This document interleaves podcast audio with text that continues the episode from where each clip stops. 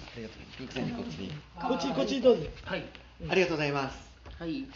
今リバージュに来ております。はい、2021年1月23日、はいピンクセンディリバージュに来れました。マーシー連れてきてくれてありがとう。ありがとうございますいらっしゃいま本当にそせうです来たかったところですね。ちょっとだけ自己紹介をしてもらってもいいですか。えー、とリバージュの,、えーまあ、あの施設係みたいな、えー吉田健二ですよろしくお願いしますケンジさんよろしくお願いしよろしくお願いしまますす。はい、リバージュの吉田美穂です。よろしくお願いしま皆す。さんよろしくお願よろいししくお願いしまます。す。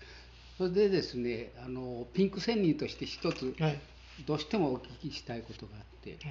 このまあすっごく見晴らしのいいこのそう大島で一番まあビュースポットだと思うんですけども、ここを選んだこの決め手となったのは何です。あのねあの一番最初にあのストリートあのストリートビューそれで見てあの最初あの土地を探すのにストリートビューで探したんですよほうほうでストリートビューで探すときに一番肝心なのは我々年を取ってますからこれから年金2000万円せ世代とかいうような時代とかいうふうに言われるとですねちょっとなんかもうそろそろ定年も近いし他のことで頑張らなきゃいけないなということでそれでどっか何かやることがないかとかいうことをずっと考えてるうちにまあ一番簡単なのが カフェが見やあの手っ取り早くて自分たちのそのノウハウをまた生かすこともできるんじゃないかと思ってでまずそれで場所を探しに来たんですで場所はストリートビューでまず見てでストリートビューで見るっていうのはお金かからないんですよね時間がかからない、はいはい。で行って帰ってい行って帰ってしおるとそこに交通費からはいガソリン代からいろんなことがね、うん時間もかかるしはい。で見切れないから、はいまずはストリートビューで見てえ目星を何箇所かつけといてえええそれであのあとはあのい一日まとめてどんどんどんと見に行くっていう形にするとはい。簡単にあのえー場所の選定ができるということで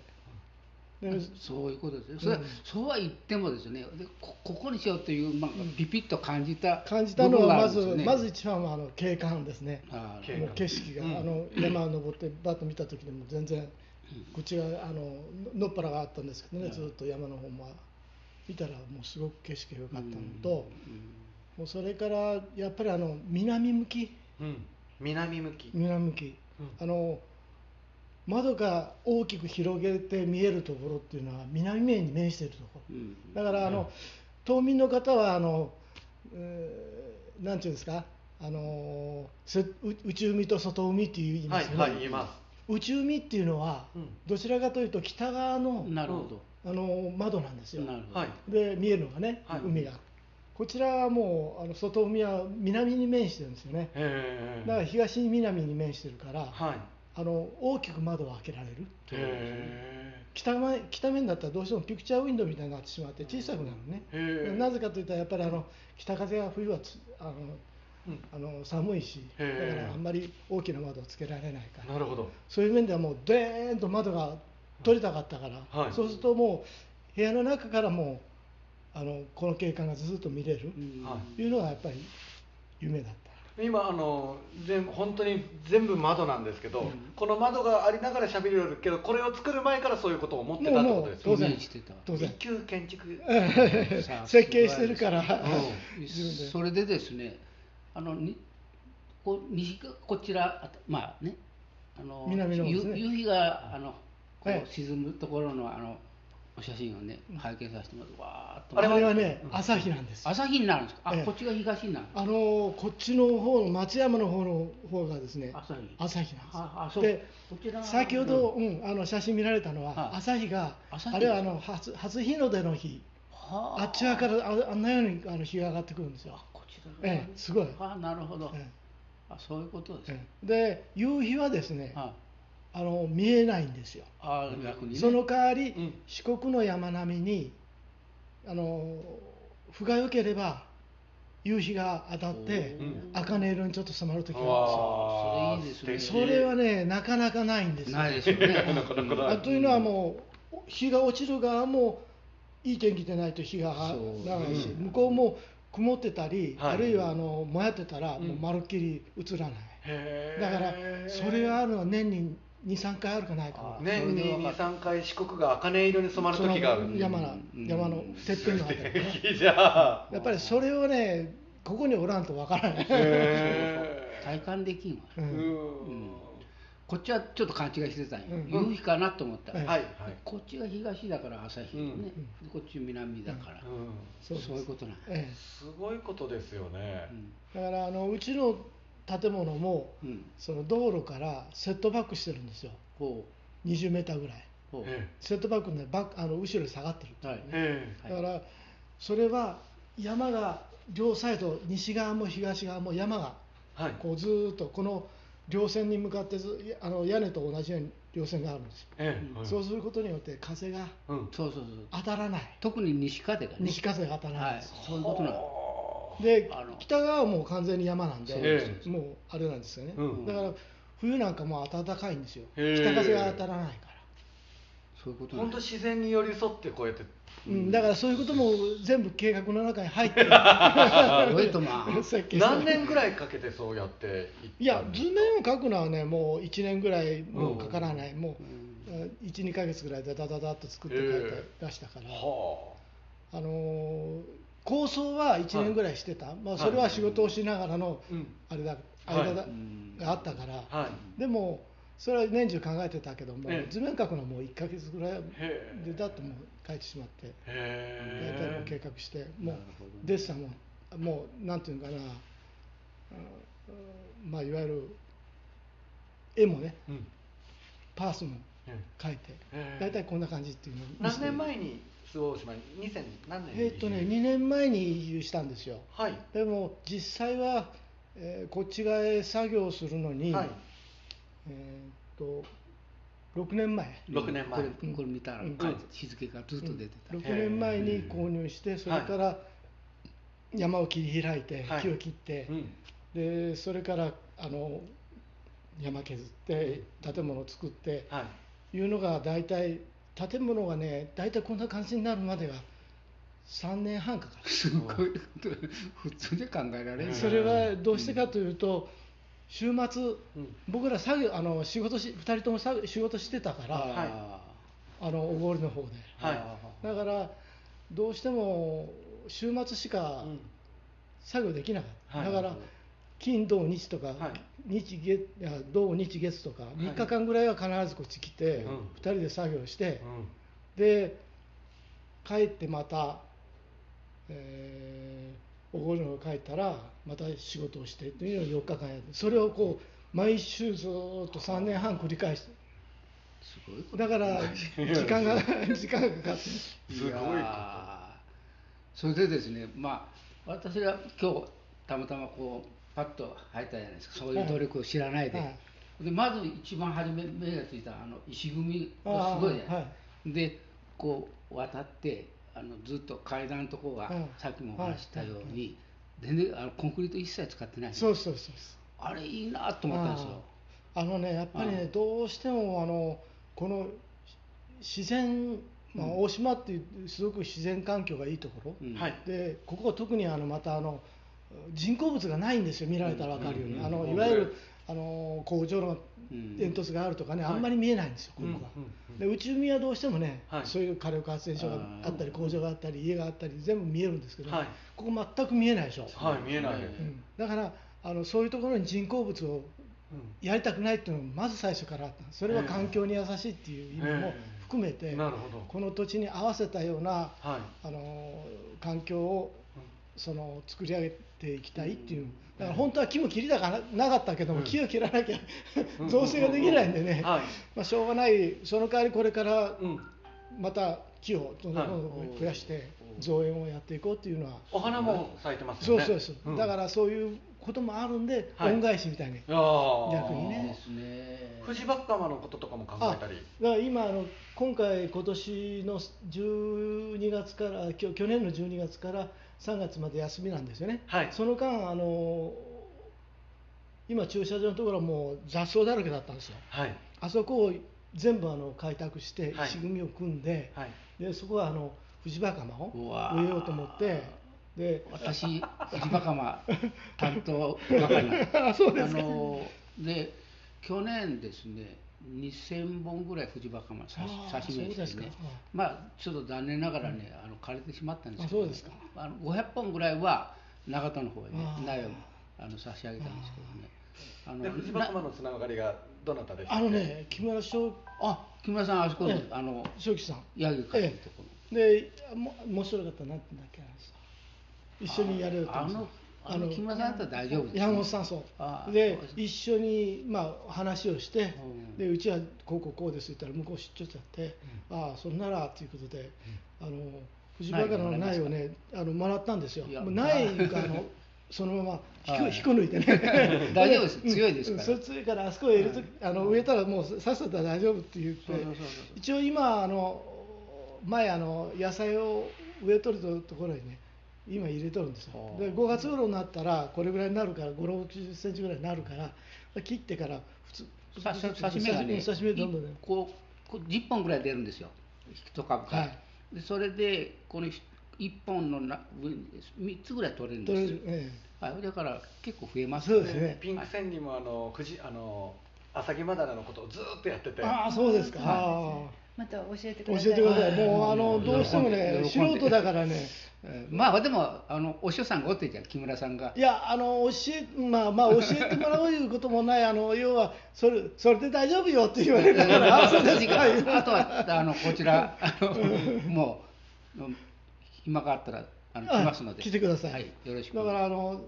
まあいわゆるあのそこへ藤バカンを植えておーいいですね花を植えもあるんで、はい花と蝶でちょっとそういうあの、ね、自然をこうもっともっと来てもらう人に喜んでもらうっていういかや最高だねイメージが同じなんですよその本未当来が本当嬉しいですねピンク仙人も本当何年も前からその藤バカマと蝶々を見てあーもう蝶々みんなにって言ってもうずーっとギフトギフトギフトでやって、蝶々が来たら大島にみんなを案内してとかしてて、でいつも未来があってワクワクしてて、うんで絶対あったら面白い化学反応になるなと思って、どのあたりで植えてらっしゃるんですか。私あの柳市ってあ、あの柳柳の隣うん町田伏町うんあそうなんですね本当はそこにはねうんあの昔から藤バカマがあったらしいんですよ、うんあそうなんでだすからあのあ知藤ってたんバですねカマにアサギマダラがうん飛来してく,、そうですねるわけでうんだから昔から本当はあったんですけど、うんやっぱりあのどんどんどんどんうん野生化して、あのそう廃れてしまったから、うんそれたまたま周防大島は福田さんとか、うんあの田中さんとかうんがそういうふうな世話する人がね、あーここまでなってそうですねだ去年から亡くなった方はある福田さんって福田さんあの私のお師匠さんがあるんねですあよ、の高橋さん直室かなんかのそうそうそうそうおられるねあそこのところあのグラウンドになってテニスコートになってしまうからってはい言はっいて、それも、うんねあのああいういきさつは聞きましたああそうですか、だからあのサレのグあのテニスコートのとこは引き継いで人がおってああそうですか幸いね、ちょっとあそこもも案内してもらって見たんですよああそうですか、でやっぱりそうやってみんなで意志を継いでこうやってワクワク、うんその島に恩返し喜びでつながっていくっていうことが、はい、それだからそうですね藤バカマのことは喜んでええいえ全然 協力させてもらいますんで、まだねうちは計画があるんですよ、おうーうんうんん実はあのここ千賀の山がまだあはいの手つかずで残ってるんですよ、あはい一応もうあの買われてるんですかうん、あの建物もあの建てるので今度後から切ることができないからもうもう先にこっち側の山切ってるんですあよあそうですか、ええで今彦ばが出とるからちょっと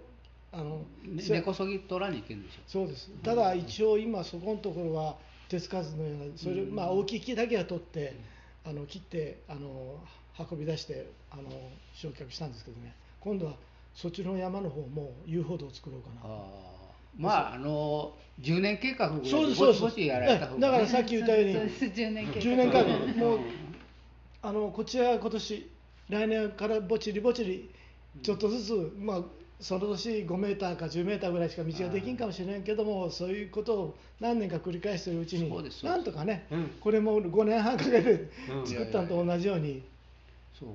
んじだゃあね結果、あの来ると何かが変わってるんですよそういうことですね来るとあれここがなんかまた整ってるあれまたここ整ってるってだからやっぱそれがなんかワクワクするんですよねそうですねだから進化する、うーカフェっていうような形いをいねですね。 いいですね。それは来られるお客さんも一緒に共有していくっていう。あそこが大事なんですよ。うん、やっぱりあのあ見てもらって、うんあのあこの間とこれぐらい変わったねと、うん半年ぐらい来たらちょっとこう変わってるとか、1年経ったらもう全然変わってるとかね、そういうことをあのお客さんとど共有していくっていうことがね、いいですね。ねまあ来るとさらに元気になるんですよ我々のあのコンセプト全く一緒なんですよ。あの本当にみんながこうワクワクしながらね取り組んでいくっていう、そうですね、それがも一番大事なんですよね。うですね、はい。ピンク仙人が10え1月11日で何歳になったんでしたっけ私こう見えても74歳です、そうですね、何歳まで結構若ぶりあに若いですね、もう僕らと同じぐらいかと思った 今おいくつになるんですか僕はね、今、68になりました。あそうなんですね、ええであのピンク仙人は何歳まで生きようとしてるっていうのが私あのまあとりあえず125あ歳あーさすが千人ですね。でそれをやっぱしあの体現しなきゃいけないじゃないですか、あのあですねただのほら吹きじゃすまんから、だからい必ず行きますとりあえず125歳までじゃあまだだいぶ作業ができますね。そうですねもう50年ありますよねじゃあうちのあの藤バカマをちょっと、はいあの管理してください。はい任任してください、うん頼まれませんでもあれありますからそうそうそうそうはい、そういうことはお願いします。そうでピンク仙人もやっぱすごいなってその仙人の千日修行っていうのがあって、でそれのあのことをフェイスブックで発信するっていうことをうんずっともう何もうあれから7年ぐらいやあって、そうですか。もううん千日修行がうん2000日になったんですようんじでゃ本当あの朝早く起きてあのいろいろんなそういう呼吸法とかもやったりとかしてうんでそれをあの発信するんでみんながパンが一杯いてああーありがたいことですよいや本当大したもんですね。うんえーで一番僕らの仲間の一番年上のピンク仙人がそのそうやって楽しそうにやるけみんながあこうやって楽しく生きていいんだってなってでそれでこうやって循環していってそういうことですいいですね。だからあのマーシーがまあ今1年がかりでうん開拓したね「一人もあ一人もあるね。あれもねさい最初ねあの連れて行ってもらってちょちょっとこう共同で作業したねでそんなに広くはやらんと思ってね、それがですね、まあ、何ヶ月かしたらもうどんどんどんどん広がっていってですね、もう本当にびっくりするぐらいですね回しがやってくれてあの滝もすごく良くなったですねあれはあー本当ですうんあそこにあんなこう仏さんみたいな石があるっていうのは全然知らなかったけどもね、すごいですねあれあれはもうあるの知ってたの知らなかったですああやっていくうちにやって出いてくき切り開いていったら、はいた出てきたんそうなだんじゃあうん昔の人結局知ってたんでしょうね、ああのですねだと思いますあの切ったい竹は、はいはいあの竹積みかはいなんかにしたんです、するんですはあれはあの燃やさせてもらって、うんうん本当は燃やすのはあのまだ届け出とかはしなくてこっそりなんですけど、うん子供の太陽があの山で燃やすってことがすごく大好きあででそれで竹が大好きであ。あのいつもああの夕方3時になったらパパ山に燃やしに行こう っていう素敵。いたずらするんですけど、うちもね今、はいその竹がねだんだはんいだんだんこうこっち側へうん侵入してきてるんですよ、えでこの間ねあの、はいうちはもう侵入されたら困るから、はいこれで2人だけでしえょ、うんうんだからしょうがないからね、うん竹のあの対処方法でインターネットで調べずっと前に調べとったの、はいそしたら竹のし上に30センチから1メーターの間に穴開けて、はい、そこに、あのまあ、農薬を入うれんて、はいはいはいであのガムテープで縛縛っとけば、あの自然と根が枯れていくから、はいはいあ根まで借りるの、うああんそういう方法をね、ううんちはあの取りました、ええだから30本ぐらい、はいはいはいはいあのせっかく、んあの里山のようにきれいにしたしたごしらえしたんですよね、はい木の木の下の方を全部きれいにして、ええ下つるが草うん、つるが多かったのだから今こちらの方の山なんかもはいきれいに、下がきれいになってますいやすごい竹があるとつるが必ず来るんそうですよねでねあれ下手に切ったらねあのもしも木木と絡んでたらあの大怪我しますから、そうですね、下手に切らん方がいいんですよ、だから切らずにもう穴を開けて、ええそれに入れてもうはい自然にかあのうん枯らしてやろうと思っはて、いはいはいはいはいそれで倒れてきたらもうこっちが切って、ええあれしようと思ってね、えもうそれまでちょっと放っとこうと思って、ええそれはもう時間は十分ありますから、ええもうそこからって言 うんですけど そういややっぱり放っとったらどんどんどんあどそんれは来来まますすそうなんです来ますうんあれってやっぱあの山も人も似てますよねこれ、うんダメって言ったらダメ、うんでもいいよって言ったらこう、うんいいよじゃないけど、うん心がやっぱ通じて、そうそうだからちょっとマーシーのところはどういうようにねはい竹を処分したんかなとあそう竹炭かなんか作ったんかなとかそうですねあの自分のところたまたま縁のある山が良かったのが川があって、うんあー水があるんでそうやって燃やそせうるっですていうねことがあっていいよねあそこねええ川があってねそうなんですあの小川はいいなと思ってね滝があってね、ええ夏は涼しいだろうなと本当です本当です そうこうやってだから今日はあの滝を案内してもらって、うん大島に自分も知らなかった、うんでそうやっていろんな縁をちょっともらってて、 うちも滝があるのほああ滝いうか、はい小川の延長だけどねええ滝みたいになってるんですよあ今度でもあ見れに湧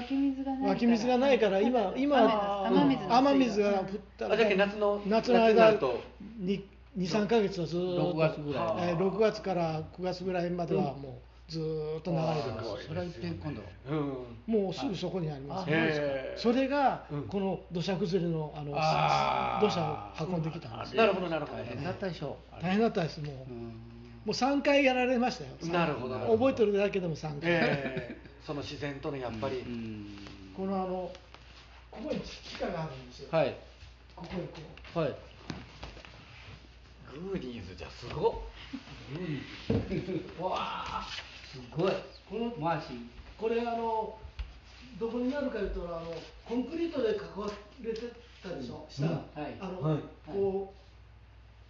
う、はいあの基礎が、はいあの基礎の中がこういうようになって倉庫になってるんですよすごっいいですねだからそこにドアがあるんですよねドアからザーッと砂が入ってきてもそうれ水も入っ出すだけてでも大変だったですねあそうなんだ何トンでしょ何トンですおもおうみ水の方が大変だったねうん砂の方はあの入り口のところでなんとか収まってるねうんでも家の作り子供が見た子供心満載ですね今の面白いでしょ面白いですびっくりしましたあれ階段だと作って ね だかすごいすごいですね本当らあの基礎がこうず出てこう受け受けてるところあるでしょはいああそこのあのコンクリートの中がこれになってるえ今みたいにだから全部コンクリートの塊じゃないんですえそこは空間を作って倉庫にしていいるだからすごいいろいろね使い方っていうのはあるえまあこれはやっぱり自分が設計やってたからねだえから地下なかなか親がね、はい建築家でないと地下っていう発想は出てこないです出てこんじゃいやん本当物語かと思いました今本当本当感動ものだね本当ですね だからあのあのこの構造もねは外外側もそのいろいろそのいろんなことやってるけどもはいガーデン作ったり石垣作ったけど、はいこんあのおも面白いのはコンクリートの建物、はいこれもこういうようにいろんなことを工夫してやってるっうていんうなるほどいいや見てほしい面白いなで も本当どの話をどこを見ても面白くて今の開けたところは阿波さんのみたいな物語でできてますもん ねあれでうん阿波さんは本当素敵な物語をいつも作ってくださって本当にでピンク仙人のアングルはねまた違う違あーうし視点が違うん ですよだからまあマーシーと同じで、あのまあ要するに童話の世界、はいあのそういうふうなものを感じたね、面白いですねうん、すごいな遊び心が十分あるなそうですでいね。つも言うんですけどここに来る人はこれから何かしたいとか夢があったり、うんあのなんかそういうあの若者もそうだし、うんあのこれから子供心を持ってる人たちそうそうそうがここに来ると、やっぱいいんだって、うんやってみようっていうなんかスイッチが入るそうそうそう気がするんですよね。いや本当それすごい大事だいよ やそう、うん子供心ってやっぱ子供心を持ってたらそのなそんなこと考えてとかって言ってしぼんでしまうところだってある中でここではどんどんそれがいいんだってなって、いやでもね、僕が思うのはマーシーもね、はいこの間の一人もあのやってるね、はい言ったらね、うちと同じことやってるんそだ うなよんいですやいやいやもう全く全くあの全く一緒です先輩って思いましたからいやいや本当ね本当にその形は違うにしてそうもなんですよやってることは本当ほとんど同じなんですそうよなんでですよ行く先も全く同いじやいや方そう向なをんで向いすてるねじゃけ僕あの話し方こういう風に見えるんだと思って、うんこうやって話したらワクワクするんだってすごくあのなんかこう参考にさせてもらってて、嬉しいですよね。はいいやいやこちらこそ本当自分のやってることってわからないじゃないですか、うんでも目の前の人を見たらその人のいいとこ見た時に自分が見えたりとかして、ですごく僕はあの、うんあの嬉しくてこのつながり出会いをじゃあ K やっぱ石鍋亭にありがとうございますそうになでっすてねあり。がとうもごうざいま最す初ね、僕らもあの石上さんからね、はいあの紹介されんかったら、はい分からなかったの。えで、え一番最初あの。いろんなあのなんていうのかなチョイスがあるんだけどど何がいいって言ったら「いはいやマウンテン回しがいい な」ってでうちはあの「お願いじゃあマウンテン回し呼んで歌を歌ってもらおう」っていうことになってお、えうんでいその時に石上さんから「マウンテンマッシュ面白いよ」っていう話をねええでうんあじゃあぜひお願いしますうんもうそのそこであれが12月だったんですけどピンク戦におそうですねそこで話し寄る時にこうやって未来があるわけですよ初めて会ったのにご縁を大事にして、うんその場でライブが決まりました、すごいたった30分ぐらいでねびっくりしますよええ大丈夫なのかな大丈夫なのかなって1月1日にうんケーブルテレビとかも来たらいいよねとかって話してるんですよこんな感じんで本当に来たんですよい やでいい朝日で人たちもいてうんここの初日の出を見ながらライブをやっていただいたんですおうおうおうがはいあれがあのうんあの写真です。そうそうあのあれはね前の年の写真なんですよねああ今年のはまだあの上げアップしてないんですけどねあああのホームホームページの方ではアップしてるんだけど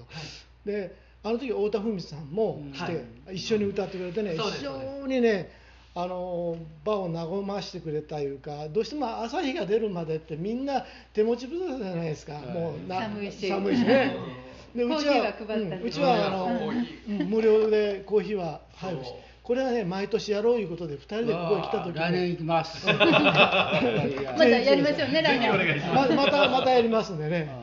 ぜぜひ。ひあもう来年のこと決まった。すごいことです、うんだからここへ来た人にはまあ温かいコーヒーを飲んでもらってそれでその友ちぶたさんの時間をあのマーシーの歌と太田文さんの詩やら歌でちょっとね和やんでもらってすごく良かったですテレビさんもいてもう月なん月始めじゃなくて年始めから、うんもうありがたいってなって、すごいですよねビンセンね、まあし、フリーダムも呼ばれすごいことですフリーダムってね、コーラスグループ作ったんああですよ。そうですかあの、ふみんさんも入ってるんですあよ。あいやもうみんとにかくふみさんあがの来るんだったみんなら、もう、あれじゃん、一問もないじすごゃいことん。ですよね無理やりでもは。いやフリーダムって名前も素晴らしいですそうですかうんそれはね、イマジンじゃないいやいやマジ本当ですそうそういうことなんですよ。で結局やっぱりこう、さっきも言った子供心ワクワクした人たちってこつながるようになってるんでしょうね、ですねねえうん嬉しいいやあ嬉しいであの一番嬉しいことはあのコメントであの何度も来てるんですけど、うん東ティモールの伊豆ああバテルちゃんはいはいマーシー大島に来た時は絶対連れてってねって言ってくれてるのがここなんですああそうです持ってっちゃうは やばいもう出会うべくして出会う涙が出ますもんてるちゃんにはいやー、本当に。うんでもやっぱりそれどこにいてもこうやってつながっていくっていそうのはですね。まああすごいこのとやっぱりね僕らもね、あの一日話がなかったりであの、マーシー何やってんのやろうかって 思うんですよね。そうですかん、だからちょっかいをかかけるようにうんあのチェック入れたりね。どんどんチェック入れてくだ いさい。やいや、嬉しいことですよ本当に本当。ピンク戦最高っしょね最高 だね。本当。え本当、あ来たかったところでね。まあ、本当あありがとうございますありがとうございますまた今日こうやってラジオで撮ったんではいあのまたできたら あ、触れますいせんはい30分近くです。 本当です。ありがとうございました。はい最高はでいす。どうも。ありがたいよ、幸せます。よいしょ。